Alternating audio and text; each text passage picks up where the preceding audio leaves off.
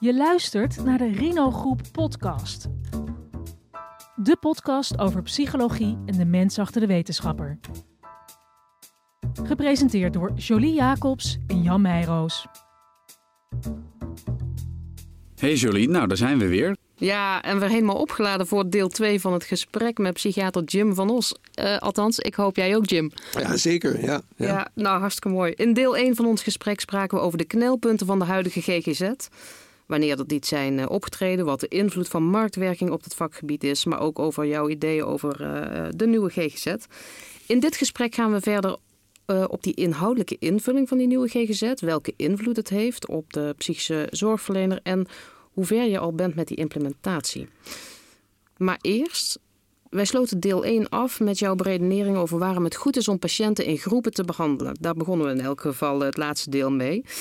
Um, het klonk ook een beetje in mijn oren alsof het een maatschappelijk doel heeft. En dan denk ik direct aan het verbinden van mensen, gemeenschapsgevoel creëren, uh, dat. Klopt dat of niet? Ja, dus we weten uit, uit veel bronnen natuurlijk dat ook lotgenotencontact op zich is vaak al heel belangrijk voor mensen. Omdat je toch het idee dat psychisch lijden is vaak heel onzichtbaar en moeilijk uit te leggen. En het is, het is een enorme inspirerende en, en uh, groeiervaring vaak voor mensen om te ervaren dat andere mensen in hetzelfde schuitje zitten en dat je daar met elkaar over kunt praten en betekenis aan kunt geven. Dus dat is een heel belangrijk effect van lotgenoten. Wordt het, wordt het daardoor ook minder zwaar dan? Uh, met name het eenzaamheidsaspect van het lijden maakt het dubbel zwaar. En als je het dus kunt delen, dan wordt het lijden letterlijk minder. Omdat, de ander, omdat je het samen gaat dragen. Uh, en dat is één aspect. En een ander aspect is het uh, dat je co-ervaringsdeskundigheid ook met elkaar kunt delen. Dus dat oh, je ook vaak, omdat mensen natuurlijk al vaak lange trajecten hebben, die ontwikkelen ook ervaringsdeskundigheid. Dat wil zeggen dat je je eigen lijden ook buiten de NS1 specifieke situatie van jezelf ook beter gaat begrijpen uh, in het algemeen bij andere mensen en de effecten mm -hmm. op werk en relaties. Ja. en dat je dus ook vanuit die ervaringsdeskundigheid elkaar kunt helpen. Gewoon door, door een soort praktische oplossingen of tips of tricks? Praktische of... oplossingen, tips. En ook dus dat je als het ware een beetje de ander benadert van... ik, ik, ik niet alleen hè, uh, horizontaal uh, lotgenoten, maar ook... ik kan jou nuttige tips geven. Ik kan jou helpen. Ik kan jou perspectief geven. Uh, wat is dan de rol van de, van de psycholoog hierin? Ja, dus iemand gaat de groepen begeleiden. Hmm. En de groepen begeleiden, denk ik, is, is, is natuurlijk heel... Ja, dat is echt een vak op zich, denk ik. Ja.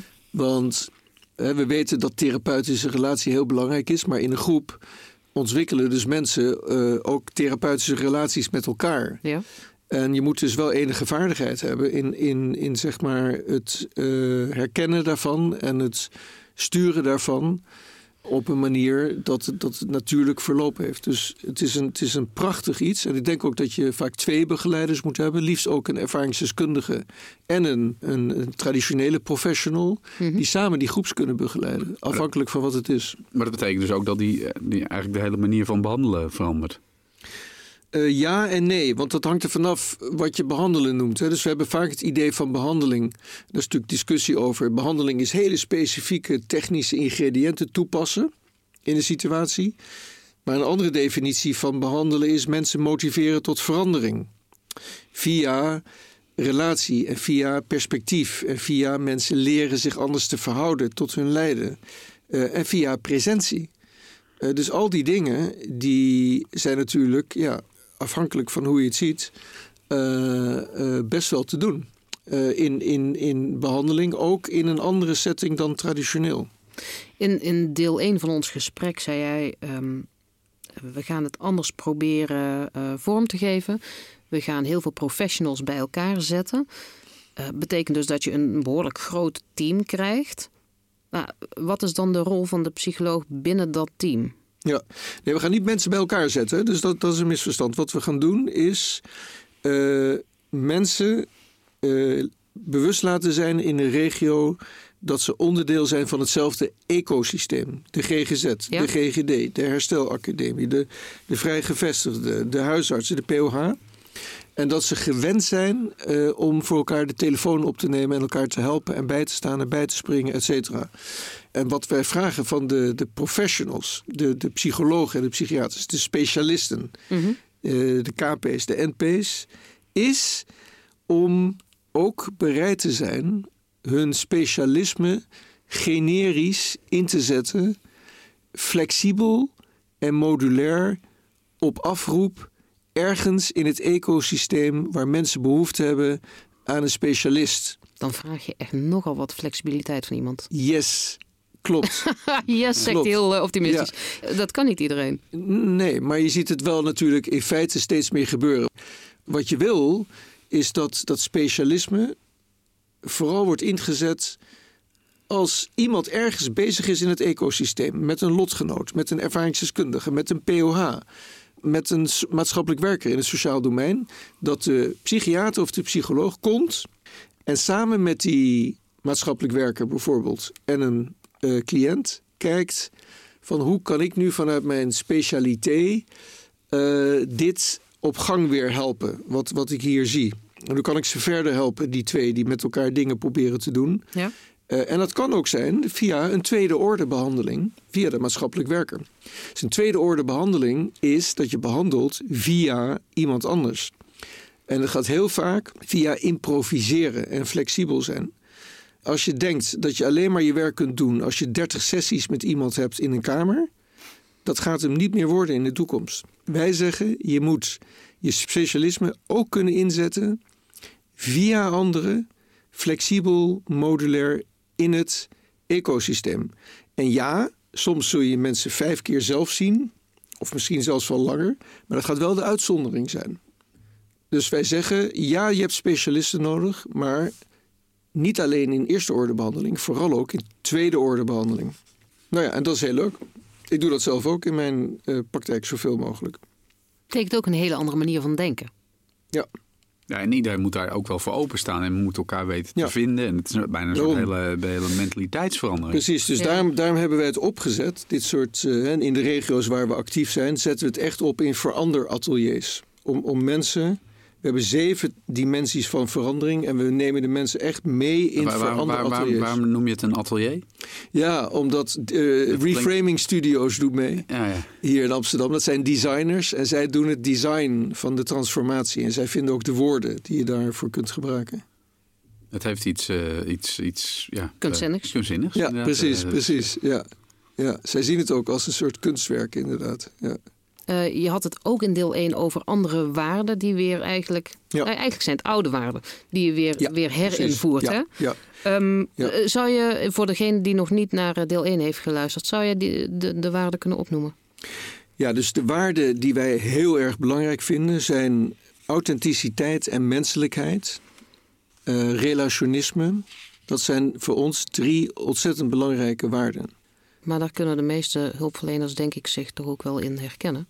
Waarom dan het herinvoeren? Ja, maar dus eh, het gaat er niet om dat iedereen persoonlijk zich erin kan herkennen. Want dat is zo. Hulpverleners, die zijn hulpverleners geworden uit hun hart. Ja, Maar waar het om gaat is, is dat het hele systeem in de regio, het ecosysteem, deze waarden levend houdt. Echt levend houdt. En we hebben dus in deel 1 geconstateerd dat die waarden echt op een heel laag pitje staan. In, vooral in grote instellingen. Daar heb je Ja. Papiertjes waar de waarden op staan. En die kan je ophalen als je binnenkomt. En dit zijn onze waarden, staat er dan op het papiertje. alsof je nog aan herinnerd moet Ja, worden. precies. Ja. Dit is waarom je Ja. ooit eh, aan dit werk bent Ja, er is niks moeilijkers dan echt tegen elkaar zeggen: wij opereren vanuit menselijkheid, ons hart. Wij vinden het echt heel belangrijk om alles wat wij doen, om niet te vervallen in, in, in bureaucratie en afscherming en Mhm. eh, dat soort dingen. Dus echt menselijk zijn is niet zo makkelijk. Ja, nee, maar dan heb je dus over een andere manier van denken. Eh, maar heb je het dan ook over, over andere kennis vergaren?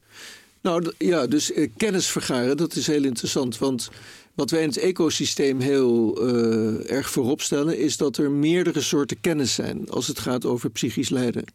Eh, namelijk, je hebt eh, professionele kennis, en Mhm. dan heb je weer psychologische kennis, psychiatrische kennis, en je hebt ervaringskennis. Mhm.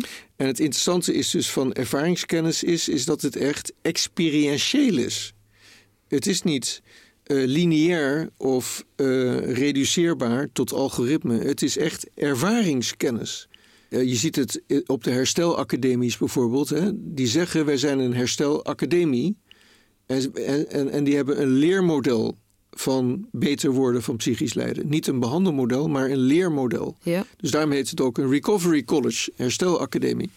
En wat je leert is dat andere mensen je uitleggen die er geweest zijn en Mhm. die dat herstel hebben doorlopen in die verschillende fasen. Wat een existentieel proces is van jezelf opnieuw uitvinden en hoe dat gaat.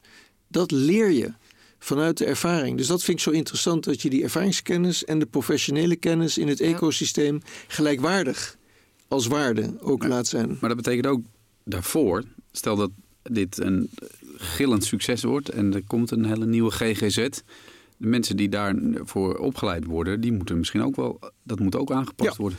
Nou ja, precies. Maar dat zie je al gebeuren bijvoorbeeld in de geneeskunde. Hè. Bij het UMC Utrecht bijvoorbeeld vinden dat heel belangrijk... dat mensen die de kunstacademie hebben gedaan... dat die vervolgens kunnen doorstromen naar de geneeskunde. Omdat die een andere manier van kijken hebben. Een andere manier van, van kennis. Maar wacht even.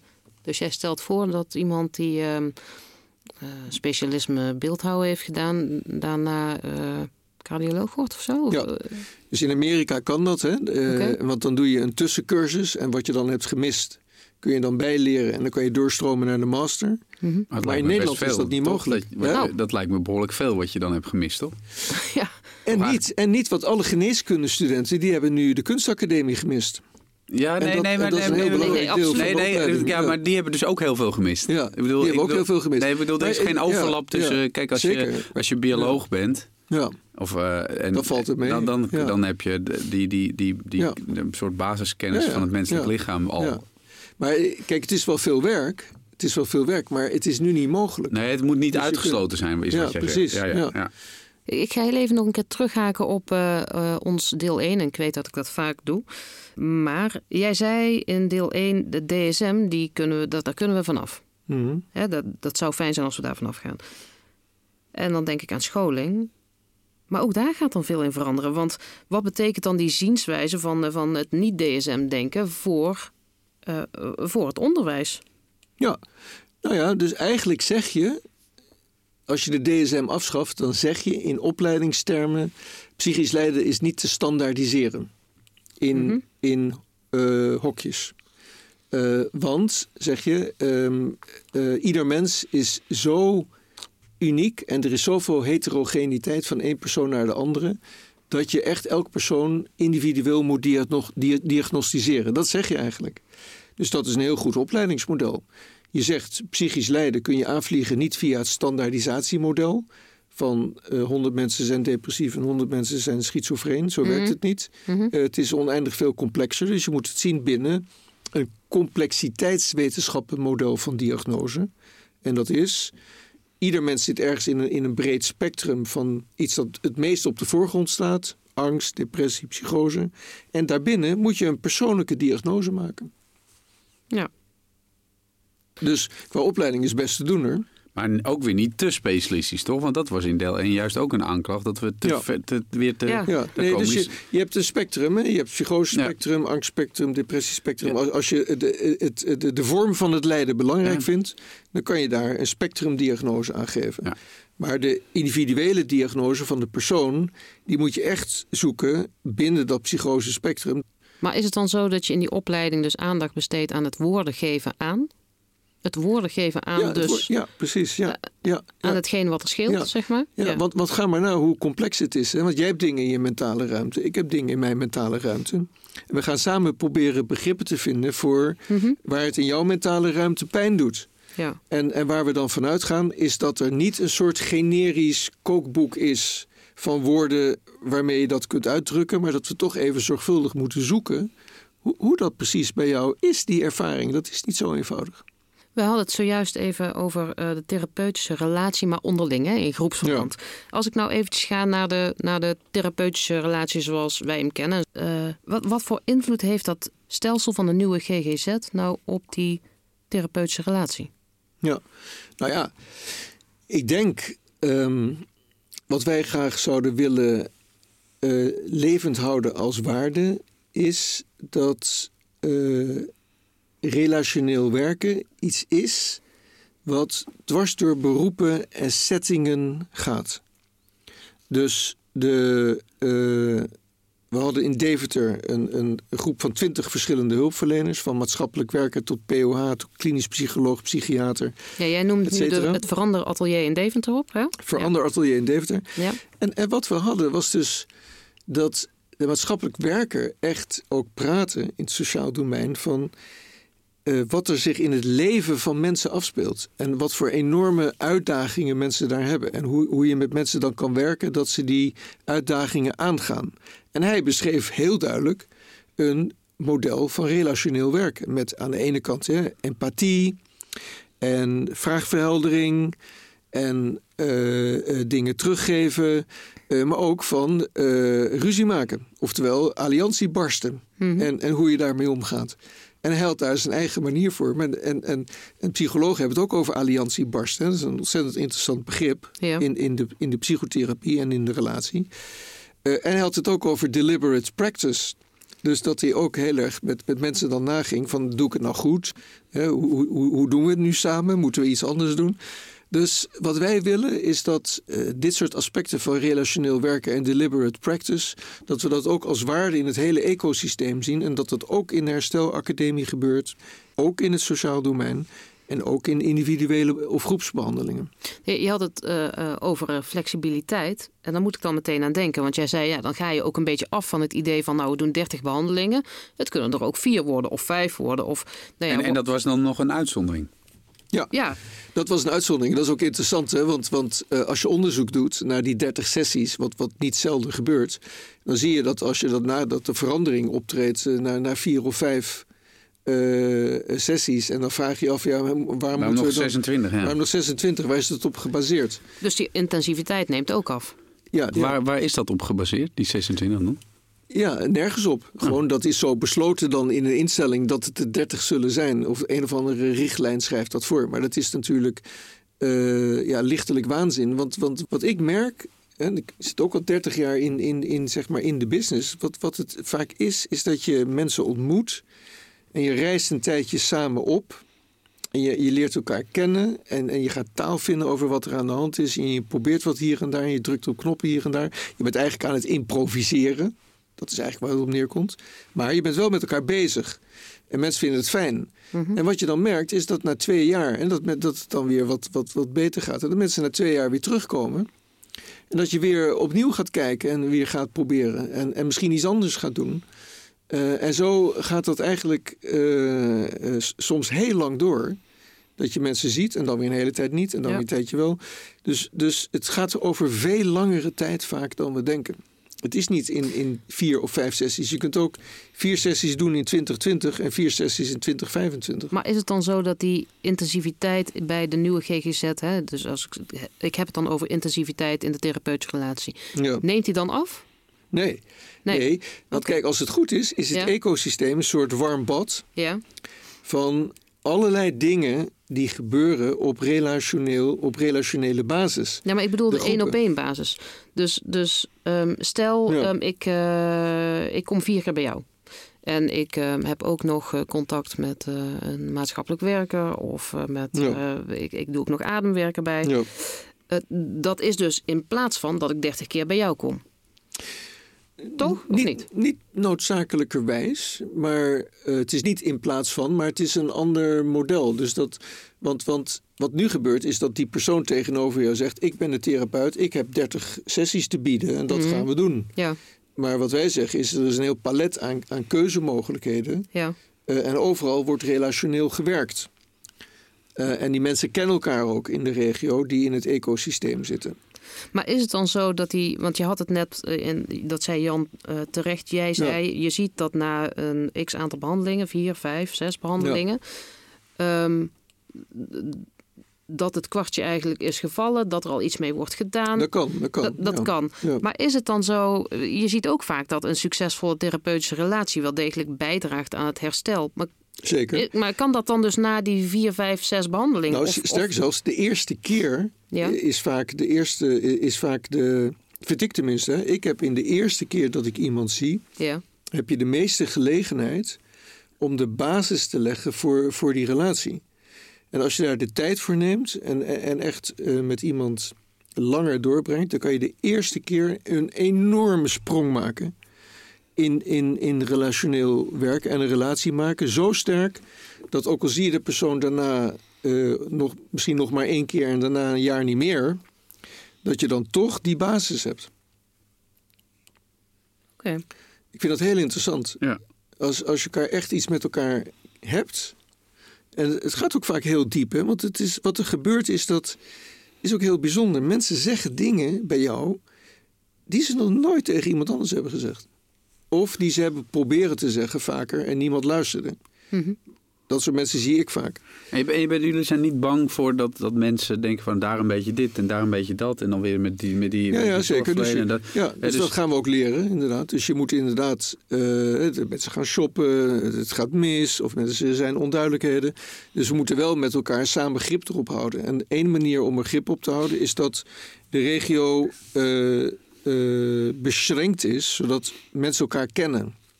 Hulpverleners elkaar kennen. Dat het niet duizenden zijn die elkaar nooit zien. Mhm. Nee, je, moet, je hebt toch ook wel eentje, één aanspreekpunt nodig. Of iemand die in de ja. lead is een beetje. Of ja. soort, want ja. het, het, kijk, ik bedoel, 30 uh, sessies, terwijl na de vijfde geen winst meer wordt behaald. is natuurlijk ridicuul, wat je terecht aangeeft. Anderzijds is het ook wel een soort voorspelbaarheid die voor zo'n patiënt wel prettig kan werken. Want hij weet gewoon, dat is mijn safe space en... Ja. Uh, die, deze persoon weet precies waar ik mee worstel. En, uh, precies, ja. Uh, dus, dus ja. Dat, dat... En daar mag je ook op terug kunnen vallen, vinden wij. Hè? Het ja. is dus niet zo dat je... Maar um, in ieder geval beperkt het regionale de, de hoeveelheid manieren waarop je kunt verdwalen en shoppen in het geheel.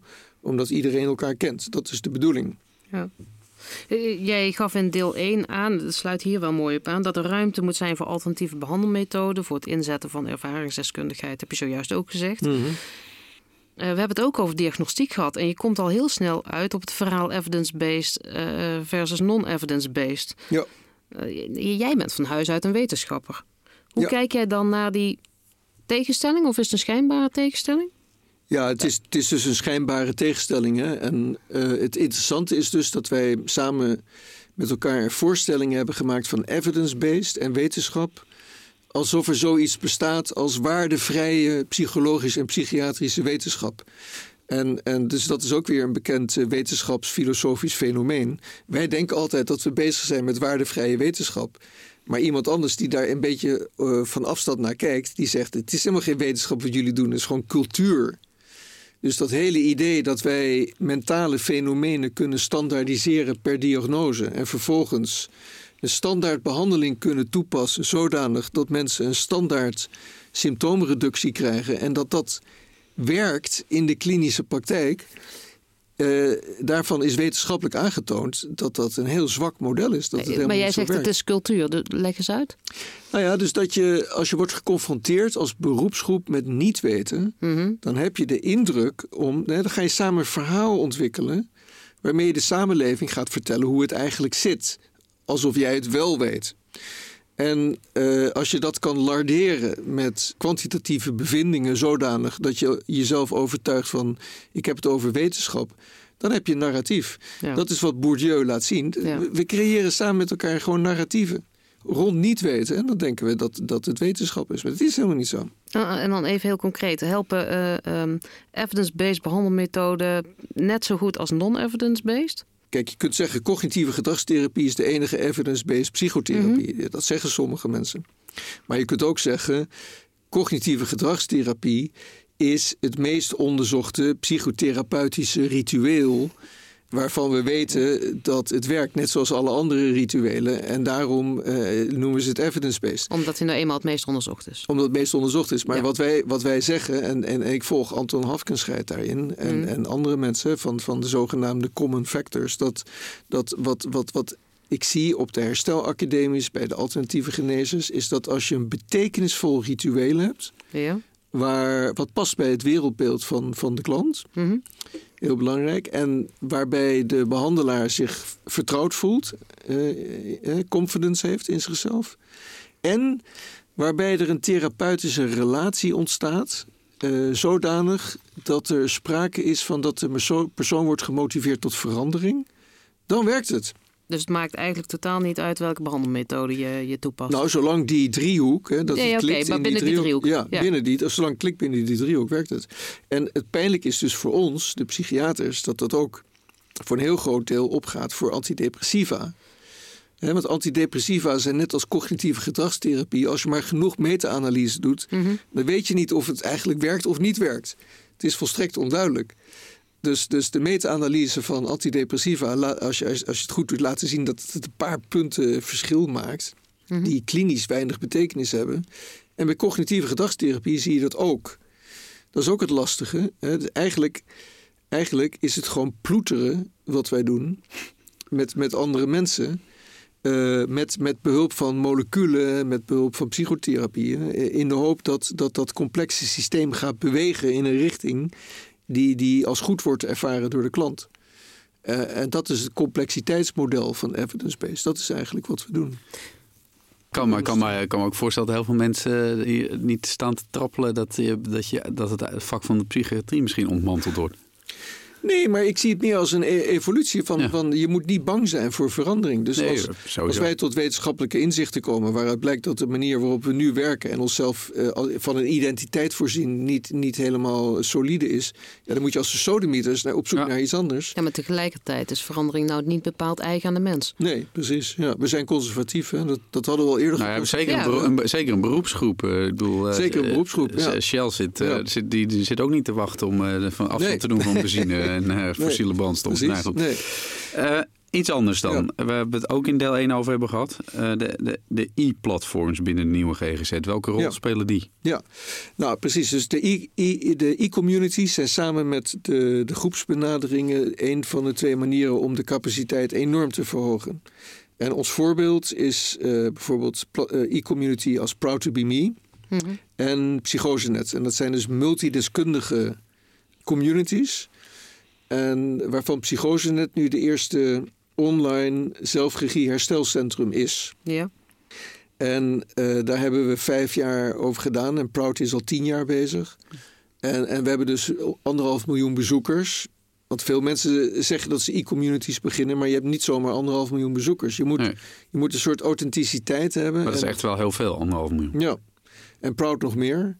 Ehm, en het is ontzettend interessant, want als je eenmaal die authenticiteit hebt van het is leeft en het is dynamisch en mensen komen erop af. eh, wat je dan krijgt is dus dat er lotgenotencontacten gaan ontstaan. eh, dat je eh, consulting kan gaan doen van experts met een e-spreekuur. Dat je forum kunt gaan doen, bloggen en de chat. Proud en Psychosenet hebben alle twee chat. En wij gebruiken dus, wij zijn met twintig ervaringsdeskundige bachelor-psychologen. Mhm. Die chatten met mensen alle dagen van de week. Ehm, en 24-7. niet 24-7, maar wel Oké. s'avonds ook. Oké. Maar dan moet je echt eh, shifts gaan draaien. Dus Ja, shifts draaien, precies. Ja. En, en, Wat, eh, wat, waar, waar Ja. prima wat voor te zeggen is natuurlijk. Zeker. Juist. En we hebben dus één psycholoog, eh, wat, eh, een ervaren psycholoog, die, die runt het en die leidt op in, in het chatten. En we doen supervisie en intervisie en opleiding en kwaliteit. Echt heel serieus. Maar duizend chats per maand, dat is niet weinig. En, en die kunnen tot drie uur duren. Omdat wij mensen krijgen die, die stemmen horen en, en eh, in moeilijke situaties zitten. En die Maar, die e-platforms die bestaan natuurlijk al een poosje. Heb je daar dan ook al resultaten van? Zeker, ja. We hebben eh, erover gepubliceerd in het tijdschrift voor psychiatrie. Mhm. Het belangrijkste resultaat is: komen er mensen op af die dingen doen? Zoeken ze elkaar op? Gaan ze naar de fora? Mhm. Gaan ze naar de chat? Dat is eigenlijk het resultaat waar je op uit bent. En dat is, en dat is zo. En dat is zo. Ja. Ja. En zijn er ook mensen die niet in de GGZ zitten, die er naartoe komt, Nou ja. komen. En dat is ook zo. Dat lijkt me een zeer belangrijk punt, Ja, toch? Want ja. dat is waar je winst op maakt Precies, dat is waar je winst op maakt. En ook kun je mensen, als ze het echt nodig hebben, toeleiden naar de GGZ voordat ze zich suicideren of andere dingen. Maar ik, ik kan me wel voorstellen dat... We hadden het net over die therapeutische relatie. Ja. Dat het er aan toe kan bijdragen als jij ook daadwerkelijk ziet met wie je praat. Ja, maar de, bij de chat komen dus de mensen die het heel fijn vinden dat ze niet. Dat ze juist anoniem blijven. Maar je, wil ook, je moet eh, daar, dat natuurlijk ook wel weer goed monitoren. Want zeker op die fora, er kunnen ook weer allemaal, eh, nou niet ook weer, maar er kunnen natuurlijk ook mensen dingen gaan verkondigen die Klopt. misschien juist van de regen in de drup Ja, eh, mensen. we hebben dus een heel leger aan, aan eh, vrijwilligers. Dat, dat helpt met monitoren van het forum en dergelijke. Nee, je, je hebt mensen die er, die er ook ideeën uit kunnen opdoen. Heb je ook, ja. Maar je moet het wel monitoren, dat is zo. Dat, eh, dus dat, dat, En wordt hier dan voornamelijk ook eh, ingezet op ervaringsdeskundigheid of niet bij die e-platforms? multideskundigheid. Dus wij, Mhm. wij, wij zeggen dat oh, zo'n online platform het beste is als het multideskundig is. Dus dat, dat eh, je kunt ervaringsdeskundigheid is een, is een competentie, een dimensie. Ja. Ik heb ook een, een dimensie van ervaringsdeskundigheid, eh, familieervaringsdeskundigheid. Ja. Dus ja, dat platform moet je alle, alle soorten kennis hebben. Ervaringsdeskundig en traditioneel professioneel ook. Eh, In deel 1 hadden we het natuurlijk over die alternatieve behandelmethode en hoe ze een plek moeten krijgen binnen de nieuwe Mhm. GGZ. Is dit ook een alternatieve behandelmethode? Ja, ik denk het wel. Ja. Het is een methode om het gevoel te hebben: ik ben niet de enige, ik ben met lotgenoten, hier gebeurt iets. Het is Mhm. een warm bad. En ook inderdaad dat je er zelfmanagement kunt doen. En zelfmanagement, ja, dat is natuurlijk ook een vorm van alternatieve zorg. Want het is niet klassiek. Ja. Als ik het nu zo mag concluderen, hè, is het dan zo dat jij zegt. eh, evidence-based behandelmethoden ehm, zijn eh, gelijkwaardig aan non-evidence-based behandelmethoden binnen die nieuwe GGZ. Nou ja, Zoals jij het wil optuigen. Klopt binnen, dat dan binnen, niet? binnen, binnen dat driehoekmodel hè, van een Ja. ervaren opgeleide hulpverlener, een patiënt en een behandelritueel. En het wordt bona fide toegepast en er is sprake van een therapeutische relatie en het past bij het wereldbeeld. Dan is dat evidence-based. Dat is waar de evidence is op gebaseerd. Maar, maar jij zei hè, in deel 1 van nou ja, patiënten kiezen zelf wat hun richting wordt. Ja, Dus als je naar, naar een soort eh, gen- geneesheer Nou ja. of een sjamaan eh, zeker. Ja, dus wat wij zien, en dat zie je sterk bij trauma. hè. Dus bij trauma is heel erg sterk een spirituele dimensie ook onderdeel van wat mensen zoeken in de behandeling. En je ziet dus eh, echt massaal dat, dat dit soort transpersoonlijke, spirituele, shamanistische benaderingen hun weg vinden binnen het traumamodel. Dus heel populair CRM, hè, Comprehensive Resource Model, als een behandelmethode van eh, eh, complexe PTSS. En wat dat eigenlijk is, is dat je meerdere dimensies van werken kunt aanboren. En eh, bijvoorbeeld eh, lichaamsgericht eh, werken en spiritueel werken en een meer trauma-focus cognitieve benadering. En, en, en ik denk dus dat je ook flexibel moet zijn in hoe mensen dat voor zichzelf willen combineren en welke elementen ze willen gebruiken. Hoe voorkom je dan dat mensen te lang blijven doorpraten en uiteindelijk dan niet die specialistische zorg op tijd krijgen? Ja, je gaat ervan uit dus dat er dan ergens specialistische behandeling is die mensen nodig hebben en dat ze worden afgeleid. Ehm, zeker is dat mogelijk hè, in een bepaald geval. Dus dat bijvoorbeeld iemand imperatieve hallucinaties heeft, die zeggen dat die persoon zich moet suicideren en, en het is heel gevaarlijk. En de persoon bijvoorbeeld ergens in een buurthuis eh, waar dat niet wordt opgemerkt. Ik noem maar wat. Hè? Of zit op een e-platform zoals uh, Psychosenet of... Uh... Ja, maar ja, kijk, je moet voorstellen. Dus uh, ik denk dat de kans klein is dat zo is ontstaat ten eerste. Omdat in het ecosysteem kom je binnen dus altijd bij vier ogen. Mm-hmm. Ervaringsdeskundigheid plus traditioneel professional. Um, dus daar, daar zal het niet gemist worden. Je krijgt alleen een veel breder gesprek. En uh, het e-platform, wat wij zien nu, bijvoorbeeld bij de chats, is dat juist mensen, juist mensen die gevaarlijke uh, beelden hebben voor zichzelf, dus met, met veel suicidaliteit, die komen bij ons zodat wij ze naar de GGZ kunnen toeleiden. Wat wij merken is dat we onze chatters een beetje op hun handen moeten laten zitten, omdat ze veel te snel suggereren: je moet naar een psycholoog, je moet naar een psychiater. Uh, en wij willen juist dat, dat ze uh, mensen meer helpen met zelfmanagement en dergelijke ontwikkelen. Maar omdat er psychologiestudenten zijn, zijn ze heel erg opgeleid natuurlijk ook nog van ja, je, je, je hebt mensen die je gaan behandelen. Dus daar willen we voorzichtig mee zijn. Dus ik denk eerder dat de tendens is dat mensen snel, te snel naar de professionele hulpverlening worden doorgesluist dan te langzaam. En bovendien vergeet niet, het voordeel van het hele ecosysteem is dat mensen veel sneller met hun uh, zorgen met iemand in gesprek komen dan nu. Want nu sta je zes maanden of een jaar op een wachtlijst. En, dat natuurlijk, en, en als je hele ernstige beelden hebt, dan kom je er überhaupt niet in. Juist omdat je te ernstig bent en mensen hun vingers niet willen branden. Dus ik denk dat dat al met al juist een enorme. Uh, dat het enorm gefaciliteerd zal worden. Dat de mensen die het meest nodig hebben ook bij de specialist komen. En, en je bent niet bang dat bijvoorbeeld mensen die, noem wat, anorexia uh, mensen die daar gevoelig voor zijn, dat je die bij elkaar, dat onbewust mensen ook nog tips en tricks uh, uit hun oude gedrag Ja, dus, dus dat is natuurlijk ook bekend, hè, de lotgenoten, want ervaringsdeskundigheid staat daarboven natuurlijk, die, die weet hoe ze hiermee om moeten gaan. Maar bij lotgenotencontacten kun je dat krijgen. Maar bijvoorbeeld uh, Proud to be Me is juist gebaseerd op het tegengaan van dit soort effecten. De reden dat ze zichzelf hebben opgericht was omdat al die mensen naar die pro-ANA-sites gingen. Mhm. En daar uh, ja, uh, alleen maar verdiepend. maar hoe ondervang je dat dan? Nou, bij, bij Proud to Be Me is alles gemonitord. En wordt alles gemodereerd. Net zoals bij ons. Dus het is eigenlijk mensen weghalen bij pro-ANA-sites. Naar een site brengen waar het heel aantrekkelijk is om te zijn. Met mooie dingen en beelden en chats en groepen. En zorgen dat je zachtjes kunt modereren in de goede richting. Ik, ik, ik zit meteen te denken, er zit, er zit wel volgens mij een haakje aan, aan dit hele verhaal. Mhm. En dat is een financieel haakje. Want, in de zin van? Nou ja, hoe, hoe wordt dit allemaal gefinancierd? Nou ja, dus... En, niet iedereen gaat mee in, uh, oh weet je wat, we betalen lekker mee aan de shamaan van, uh, die van het nichtje van de achterbuurman. Ja, maar ik zie het meer als van dus dat mensen competenties, een, een, een psycholoog mhm. met competenties heeft dus ook manieren om spiritueel te werken met mensen. Nee, dat begrijp ik. Maar ik kan me ook voorstellen dat, dat er een financieel model hier aan vast moet zitten. Waar, waar, waar iedereen achter kan staan. Ja, maar het enige wat je zegt is dat de behandelminuten niet opgaan aan één ding, maar aan drie uh, dingen. Uh, waar, en, en de mix kan gemaakt worden door de mensen zelf. Maar ik ga ervan uit dat wij in de toekomst dat is nu nog een beetje onderbelicht, maar dat wij ook uh, existentiële en spirituele behandelwijzen in ons arsenaal gaan helpen, hebben als, als hulpverleners. Krijg je daar kritiek op? Op, op het inzetten van non-evidence-based behandelmethoden? Um, en, en vooral. Ja, ik zeg dat ze evidence-based zijn. Hè? Ja, nee, ja, ja, ja, ja, nee, ik snap het. Maar, maar krijg jij hier kritiek op?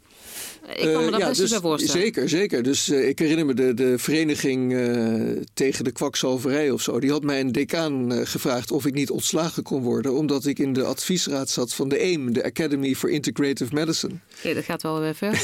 ja, dus ik vind, ik vind dat wel leuk. Want dat zie ik als een vorm van dialectiek met elkaar bedrijven. Van ja, de, de dingen veranderen. En dan krijg je dus allerlei Tegenkrachten. Tegenkrachten. En die moet je dan in een soort dialectische stroom brengen. Dus ik denk dat dat erbij hoort bij verandering. Ehm, in eh, deel 1 hadden we het over de veranderateliers. Hmm. Um, voor degenen die hier nog niet naar uh, hebben geluisterd en uh, nu aanhaken. Wat is nou eigenlijk wat je onderzoekt met, met zo'n veranderatelier? Is dat de haalbaarheid van, van het optuigen van een nieuwe GGZ? Wat, ja, dus wat... wij doen is uh, de haalbaarheid inderdaad. Ja? Uh, hoeveel groepen worden gedraaid? Gewoon hoeveel ja? uh, herstelondersteunende gesprekken worden gedaan? Hoeveel, hoeveel flexibel modulair wordt er gewerkt? Dat doen we. En we kijken, we hebben op populatieniveau een model ontwikkeld... waarbij we dus big data gebruiken uit Factis en de WMO en CBS... Uh, waarbij we dus op populatieniveau de verschuivingen zichtbaar maken van zorg mhm. in relatie tot uh, bepaalde kenmerken van de bronpopulatie. En dan met name uh, sociaal-economische gesteldheid van het PC4-gebied waar mensen wonen. Want wat wij zien in Nederland, dat is wel interessant, dat 70% van de GGZ concentreert zich in een paar wijken die, die zeer gedepriveerd zijn. En dat is ook het rare, dat zie je niet in de somatische geneeskunde of bij de huisartsgeneeskunde. Mm GGZ is één op één geassocieerd met sociaal-economische deprivatie.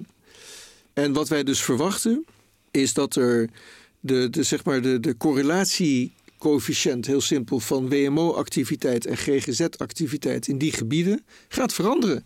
Omdat er veel meer samen wordt gewerkt. Op die manier kunnen wij allerlei verschuivingen zichtbaar maken, gewoon met de bestaande papertrail om ook de zorgverzekeraars te overtuigen dat er goede dingen gebeuren. Heb jij de zorgverzekeraars is het die hier al. Ja, want voordat we begonnen hebben we dus een jaar vergaderd met zorgverzekeraars, met de Nederlandse GGZ, met Mind, met de gemeenten. om dit te ontwikkelen. En, en samen met elkaar daar een idee over te hebben. Maar hoe staan die daar dan tegenover? Want ik kan me voorstellen... Ja, vooral wat- die zorgverzekeraar ben ik wel benieuwd. Zorgverzekeraars zeer positief. Oh ja? Ja, zeer positief. En Want- waarom, da- waarom dan? Nou, die willen, die, die, die, die, geloof het of niet, maar die willen af van het feit dat hun mensen geen toegang hebben tot de GGZ.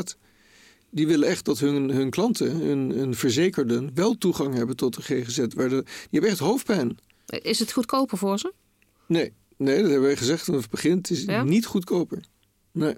Wat zijn de resultaten tot nu toe van het, van het onderzoek wat je nu bij die veranderateliers eh, doet? Ehm, nou, dus wat, wat wij, wij doen nu kwalitatief onderzoek. Waarbij we vooral kijken van wat wordt er gezegd en hoe worstelen mensen met verandering. Daar hebben we nog niet, we, we zijn data aan het verzamelen. Mhm. Maar wat we wel hebben gedaan is we hebben big data modellen ontwikkeld om verandering te kunnen volgen op populatieniveau. Mhm. Eh, maar het gaat nog jaren duren voordat we echt goede resultaten hebben. Die En wanneer is het eh, geslaagd wat jou betreft? Ja, goede vraag. Ehm, volgens mij is het geslaagd als eh, we in een regio eh, kunnen constateren dat er minder gedwongen opnames zijn, minder suïcides eh, en eh, dat er veel meer gebruik wordt gemaakt van herstelacademisch. Eh, en dat er bewijs is dat er veel meer samen wordt gewerkt tussen WMO en tussen zorg, GGZ in het bijzonder. Ik denk dat zo'n paar laaghangend fruit-indicatoren Ja. zijn dat we op de goede weg zijn. Naast gewoon dat we verhalen horen uit Ja. de regio van mensen en narratieven dat het werkt. Maar oké, en wat is dan de volgende stap? Want van regionale eh, pilots, noem ik het maar eventjes, naar een landelijke nieuwe GGZ is best groot. Ehm, ik kan me voorstellen dat je, dat je daar de politiek ook in, eh, in zult moeten betrekken. Ja, maar uiteindelijk denk ik van dat, dat regio's verleid moeten worden. En vooral grote GGZ-instellingen. Want in Deventer en Doetinchem die zijn heel moedig dat ze dit doen. Echt heel moedig. Want ja, het kan natuurlijk alle kanten op gaan. Maar dat op een gegeven moment als het werkt, dat dan een soort kanteling gaat plaatsvinden. Dat je helemaal niet meer zoveel hoeft te doen. Waar, waar- hoe- hoe- waarom zijn jullie eigenlijk daar ooit begonnen in die regio? Is dat een toeval? Of is dat... Ja, dus er was een soort prijsvraag ging uit. En toen zag je in het oosten van het land, Deventer, Doetinchem, Harderwijk, dat die zich aanmelden. En waarom? Omdat die echt eh, ja, eh, het belangrijk vonden. En zeiden, nou, desnoods heffen we onszelf op of zo. Maar dit vinden wij belangrijk. We willen er zijn voor de mensen die te weinig toegang hebben. Dus niks voor niks denk ik dat het daar het oosten van het land is... eh, waar misschien die waarden nog wat belangrijker zijn. Want in het westen was er aanzienlijk minder belangstelling. Alhoewel nu Amsterdam Zuidoosten heeft gemeld, gelukkig. En eh, Groningen in het noorden. Dus dat is heel fijn. En dan zijn we ook aan het onderzoeken of we aan de slag kunnen gaan. Hey, En eh, jij bent eh, hier eh, behoorlijk, stopt hier behoorlijk wat tijd en energie in. Ja, samen met eh, Philippe de Lespaul, hè, mijn collega. Mhm. En Reframing Studios en eh Michael Milo, een psycholoog en veranderdeskundige. Maar goed, je, kom je ook nog wel aan je, aan je vak eh, zelf toe? Of wat? Ja, dus ik heb wel een dingetje met UMC Utrecht. Want ik moet daar natuurlijk... Ja, ik, ik manage een divisie. Dus dat moet ernaast. Dus veel dingen s'avonds en in het weekend. En maar even, waar, dus ja, de, niet de UMC moet ernaast, maar dit. dit eh, waar, waar, Ja. waar komt die drijfveer vandaan? Wat, wat, eh, zie je dit als een soort heilige missie? Ja, ik zie het als een heilige missie. En, en ja, het is gewoon omdat ik ook eh, persoonlijk daar kennis mee heb gemaakt. En dan met name mijn nicht en, en daarna mijn zoon. Over ja, hoe belangrijk het is dat er een omgeving is waarin je echt kunt herstellen. Dus niet alleen symptomatisch behandeld worden, maar ook dat je weer eh, je leven zin heeft. En je je, je, je, maatschappelijk verbonden voelt. En je ook eh, het idee van jezelf hebt, ja, ik ben, ik ben iemand en ik, eh, deze samenleving heeft mij ook nodig. Dat, dat is echt ja, moeilijk te doen, denk ik, op het moment. We hadden het zojuist over, over kritiek hè? en ook over dat verandering voor een mens nou eenmaal best lastig is. Krijg jij ook kritiek uit, uit jouw sector zelf? Ja, ik heb allerlei kritiek gehad natuurlijk. eh Wat is de meest gewone? eh, Antipsychiater. ja, ja, ja, ja, oké. Ja, jij bent wel iemand die heel, eh, heel duidelijk zich uitspreekt hè, voor die nieuwe GGZ. En dan kun je ook zeggen van, oké, jij bent psychiater. Er zijn heel veel psychologen waar wij deze podcast voor maken. Hè? Mhm. Eh, wat, is, wat is hun plek hierin? Want als je kijkt naar die medische staf van grote GZ-instellingen, dan, dan is dat heel bepalend voor strategie, voor beleid wat wordt uitgezet. Moeten die psychologen daar dus niet zelf over gaan? Want jij bent Ja. nu met die nieuwe GGZ bezig. Precies, nou ja, kijk, dus ik, ik denk dat het, het vak van de psychologie heeft denk ik meer toekomst in, de, in die toekomstige GGZ dan psychiatrie. Dus ik denk ook dat psychologen big time eh, gewoon dit naar zich toe moeten trekken eh, en, en van zich moeten laten horen. Ja, want nu wordt er eigenlijk over hun gesproken. Ja, Wat mij opvalt, je ziet bij die KP'ers dat ze vier jaar opleiding hebben gehad. eh, onder andere ook in, in, in management. Eh, Psychiater niet. nee, nee. Artsen in het algemeen hebben weinig managementervaring. En je kunt je dus afvragen van... als, als beroepsgroep hè, zouden ze dat niet ook meer moeten doen. Dus je hebt wel in de opleiding psychiater heb je nu een specialisatie beleidspsychiatrie. Maar in de studie eh, geneeskunde leer je daar heel weinig over. We, we hebben het vooral natuurlijk net eh, gehad over hoe groot de verandering eigenlijk wordt. En Ja, dan kun je niet over mensen gaan praten. nee. Hebben ze wel genoeg inspraak? Ik denk gewoon dat zij eh, moeten zeggen, we gaan het zelf doen. Je hebt een achterban nodig ook. Ja, ik denk psychologen zijn, het zijn er heel veel. Ehm, dus als die zeggen, nou, dit vinden wij interessant, maar we gaan er zelf ook sterk sturing aan geven vanuit onze beroepsinvullingen, waar wij, wij vinden dat het vak naartoe gaat. Waar natuurlijk wel heel veel debat over is.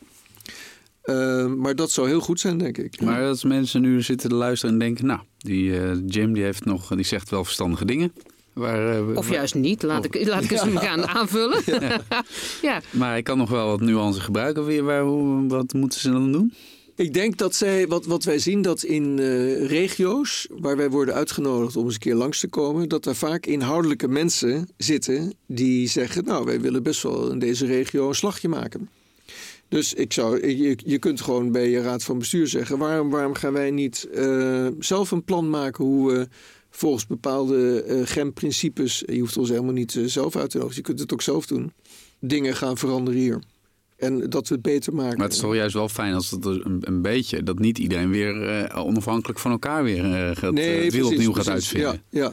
Maar goed, we hebben, we hebben een boek erover geschreven. Hè, en er zijn allerlei materialen en boekjes. We geven alles gratis weg wat mensen kunnen gebruiken. Dus ja, in principe kunnen die ook zelf eh, door ons opgeleid te worden... om zelf die veranderateliers te doen. Jij Ja. zegt iedereen is welkom. Sluit je alsjeblieft eh, aan. Ook, Ja. als je, ook als je met kritiek komt. Ja, ook als je met kritiek komt. Of Maar juist vooral- als je met kritiek komt. Ja, en vooral als je met ervaring komt, denk ik. Want kritiek is makkelijk, maar als je nou ervaring hebt Ja. in het opzetten ervan, je merkt dit werkt wel en dat merkt niet, dat hebben we nodig. Want het is een onderzoek. Het is helemaal niet dat wij zeggen dit gaat werken. We zijn aan het onderzoeken wat er dan in regio's gebeurt en wat wel gaat lukken Maar goed, en wat je, niet gaat je, lukken. je, je- je- de, de eerste geluiden zijn gewoon positief, toch? Ja, eerst geluid zijn positief, maar het kan ook zijn de honeymoon-periode. De eerste honderd dagen gezellig allemaal. En daarna Bro- krijgt iedereen er genoeg van. Ja. En je krijgt chaos en je krijgt ruzie en het gaat vastlopen. Dat hoort bij transformatie. Nou, ik, ik zou zeggen, laten we absoluut een vervolg aan dit gesprek ooit een keer geven. Ja. Zien wat er, eh, wat er eh, Ja, van is gekomen. leuk, en vooral ook zeg maar waarin, eh, waarin er aanpassingen zijn gemaakt op alles wat je nu voor ogen hebt. Ja, ja precies. Ja. Dan sluiten we denk ik eh, deze aflevering af. Ehm dankjewel voor je komst. Dankjewel ook voor de uitgebreide uitleg en het, eh, het maken met ons van een deel 1 en een deel 2 van, eh, van dit hele mooie gesprek. Graag gedaan. Dank voor de uitnodiging. En eh, zo zijn we aan het einde gekomen van eh, dit tweede deel van ons uitgebreide gesprek met psychiater Jim van Os. Al onze afleveringen zijn sowieso online te vinden. En wil je meer weten over onderwerpen die betrekking hebben op vernieuwingen binnen de GGZ? Luister dan ook eens naar de aflevering met Floortje Schepers over dit thema. Of luister naar de aflevering met Milka van Est over lichaamsgericht werken. Wil je nou alle afleveringen beluisteren? Ga dan naar onze website. Dat is rinogroep.nl slash podcast. Of abonneer je op de Rino Groep podcast via jouw favoriete streamingdienst. Voor nu bedankt voor het luisteren en tot de volgende aflevering. Leuk dat je luisterde naar de Rino Groep podcast. Wil je meer informatie over de Rino Groep? Bekijk onze website rinogroep.nl.